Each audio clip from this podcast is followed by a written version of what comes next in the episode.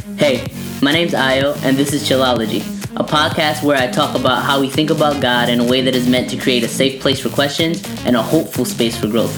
Today I'll be talking about what we call quote unquote church hurt. Let's dive in.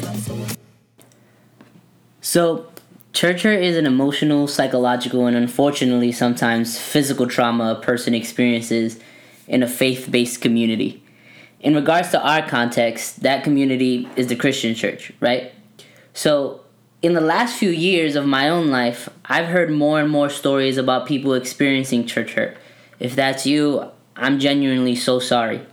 As a man who didn't grow up in church but instead found myself receiving salvation at the age of 16 years old, church was literally a godsend for me. So obviously, hearing about people getting hurt in church was jarring. I spent the most formative years of my life in one church where I saw many friends unfortunately experience this hurt, and eventually so did I. My home church, my faith based community, became my world. And being in this position where it was now a toxic place for me, to be a part of that was traumatic. I'd been through a lot as a kid, so I often thought I can handle it with God's help, right? But after watching so many people I love leave the church in the sense that they no longer believed in God or just decided to go to another church in hopes of finding a healthy community, I found myself doing the same thing. I was looking for a place with a healthy community, somewhere I could make lifelong friends, build with other people, and really live alongside one another. But often I only found that community with people who didn't share the same faith as me, or with the few people who went to church but were viewed as radical for their views on the church community's need for healing and for growth. So, yeah, church hurt is terrible, and it's a burden that lays heavy on my heart and on my mind every day. How can we help people who've dealt with this? Can we create a community like the one I hope for? And obviously, not a perfect community, but a community that's willing to confront our imperfections together with faith, love, hope, and without fear of condemnation. For those of you that have never heard that word, because I didn't until I started going to church, condemnation is very strong disapproval, often shown in church by shaming others for their failings instead of working to help one another in love to shed those failing habits and become more like Jesus. I think the worst part is the dismissiveness people receive from their community when they bring up any form of complaint, even if it's a justified one. Sometimes people have questions about why a church does certain things and leaders or loyal church members tend to dismiss the questions, accusing the person asking these questions of being ungrateful or too picky. Sometimes people offend one another, and when that offense is confronted, they are met with alienation from popular groups, shallow relationships, or leaders who go MIA because they don't want to address the offense because they think it's too difficult. Then, when these people realize that they are ostracized in their own communities, they're gaslit by the people they once considered friends or even family. They are shamed when they want to leave the community. The problem with this is that these cultures are created by the elders and leaders of these communities. And if leaders won't take responsibility for the cultures of dismissiveness or conflict avoidance that they've created, people will leave. People will get hurt. The greatest contributor to these cultures being created are systems that more closely emulate successful companies and not really successful communities. Now, I don't believe these have to be mutually exclusive, but when there is not a balance, people become products. And much like plastic hurts our planet, once these people are used up, toxic leaders will toss them aside and act surprised when the atmosphere of our faith becomes toxic to live in. I've heard pastors and leaders use scripture out of context to manipulate people into obeying systems because they fear autonomy and loss of control. The problem with this is no matter how much you modify people's behavior, only Jesus can change a person's heart. So when we try to force our people to change by way of blind obedience, we deprive them of true transformation through the Word of God. And I'm not just being hypocritical, because this isn't a new issue. Paul deals with similar issues in the book of Galatians when a dissenting group of people try to force new Christians to be circumcised. They thought people couldn't be truly justified by God unless they did this. But Paul argues that people are not justified by works, but instead by the faith of Jesus the Messiah, who we have faith in. This justification through Christ alone puts people in right relationship with God. It means they are forgiven, they are given a place in God's family, and the result is transformation by way of grace. So this basically means even if you didn't get circumcised, you could still be justified by Jesus' sacrifice. There's nothing they needed to do that could make them finally worthy enough to earn it. It was a free gift. The laws given to the Jews were good, but they could not give people the power to obey them. The people always failed because they were bound to sin. When Jesus fulfilled the laws, he did so on our behalf. So when a person trusts in Jesus and lives in dependence on the Holy Spirit, they display the fruits of the Spirit. This fruit requires us to cultivate them through the Holy Spirit. So we get rid of old habits and learn new ones through the power of the Holy Spirit.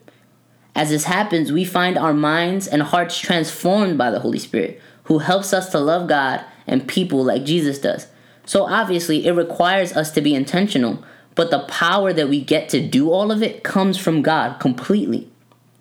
So, all of this is to say that if churches would focus on discipleship, working with one another to develop new habits, and to be transformed in our hearts by the Holy Spirit instead of attempting to force people into blind obedience, we would produce better results.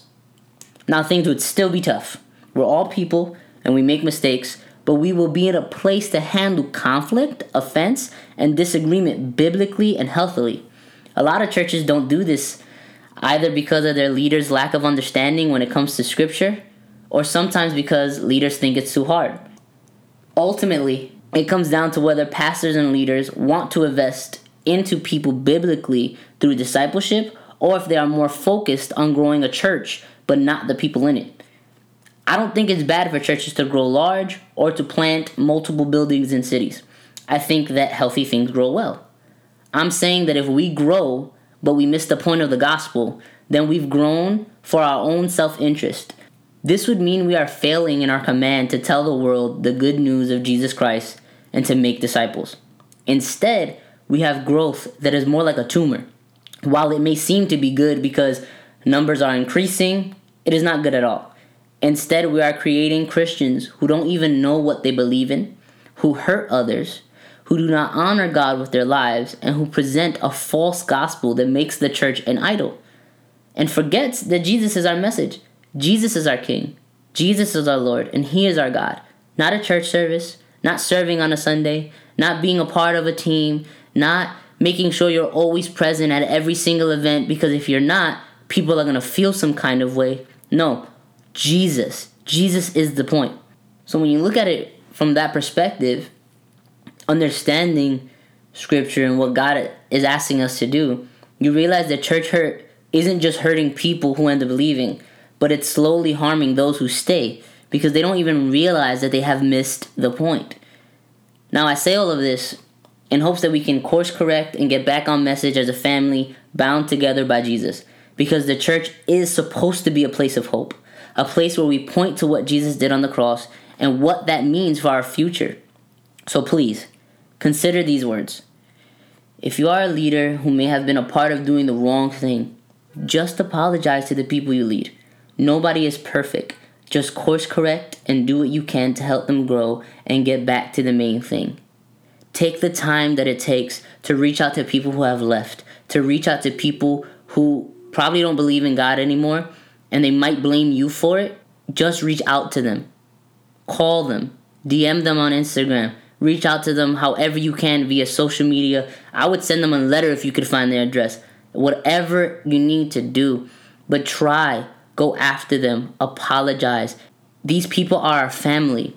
These people matter to God. They should matter to us.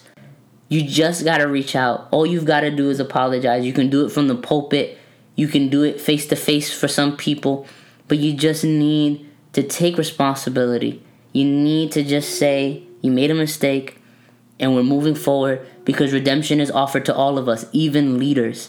And so when leaders make mistakes, they shouldn't be ostracized and told, oh, you shouldn't lead anymore because it's hard to be a leader. And I understand that.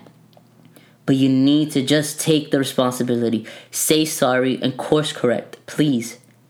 If you've been hurt by a church, I am open to talk with you. I empathize with you, and I don't want you to blame God for the mistakes of people. I want you to find healing, community, and all that God has for you. I know it may be hard to trust people again. I know it may be hard to enter a church and think, oh man, this is just going to be everything that happened before. Because people are going to make mistakes. Someone just might offend you. Not everybody understands the Bible well. Not everybody understands what they believe in. And sometimes people say hurtful and harmful things. They do hurtful and harmful things. And they don't even realize it. And some people do realize it. And they're doing it on purpose. And that's just people. People can mess up people can do things on purpose to hurt others, but that doesn't mean that we should give up on each other. Instead, we need to hold each other accountable to what the scriptures say. Tell each other that we're supposed to love each other. Tell each other that we need each other and that we need to get these things right, get these things together, but not alone. We need to do that as a community. And look, if everything I've said so far has offended you in some way, and you see it as an attack on the church, your church in specific, if you've went to the churches that I've went to, or another way to just divide people, please know that that is not my intention at all. If I was trying to hurt the churches that I've gone to, if I was trying to hurt the leaders that may have hurt me, um, I probably would have just put a podcast out blasting those people, um, blaming them for all of where I am in life and whether or not I'm at the places I want to be. But that's not what I'm doing. I'm just saying that we need unity. But if we cannot achieve that because we just want to continue to set, stay away from each other and argue, I think that the only way we can achieve it is by addressing our issues and to find reconciliation with one another. We are a family, and families can fail each other, but no matter what, we need each other. I hope you can see that and address this biblically wherever you are. That's all for today's episode of Chillology. If you liked what you heard, please share it with others. Leave a review and rate the show well so other people can see it on their podcast browsers. Thank you for listening. Until next time, y'all.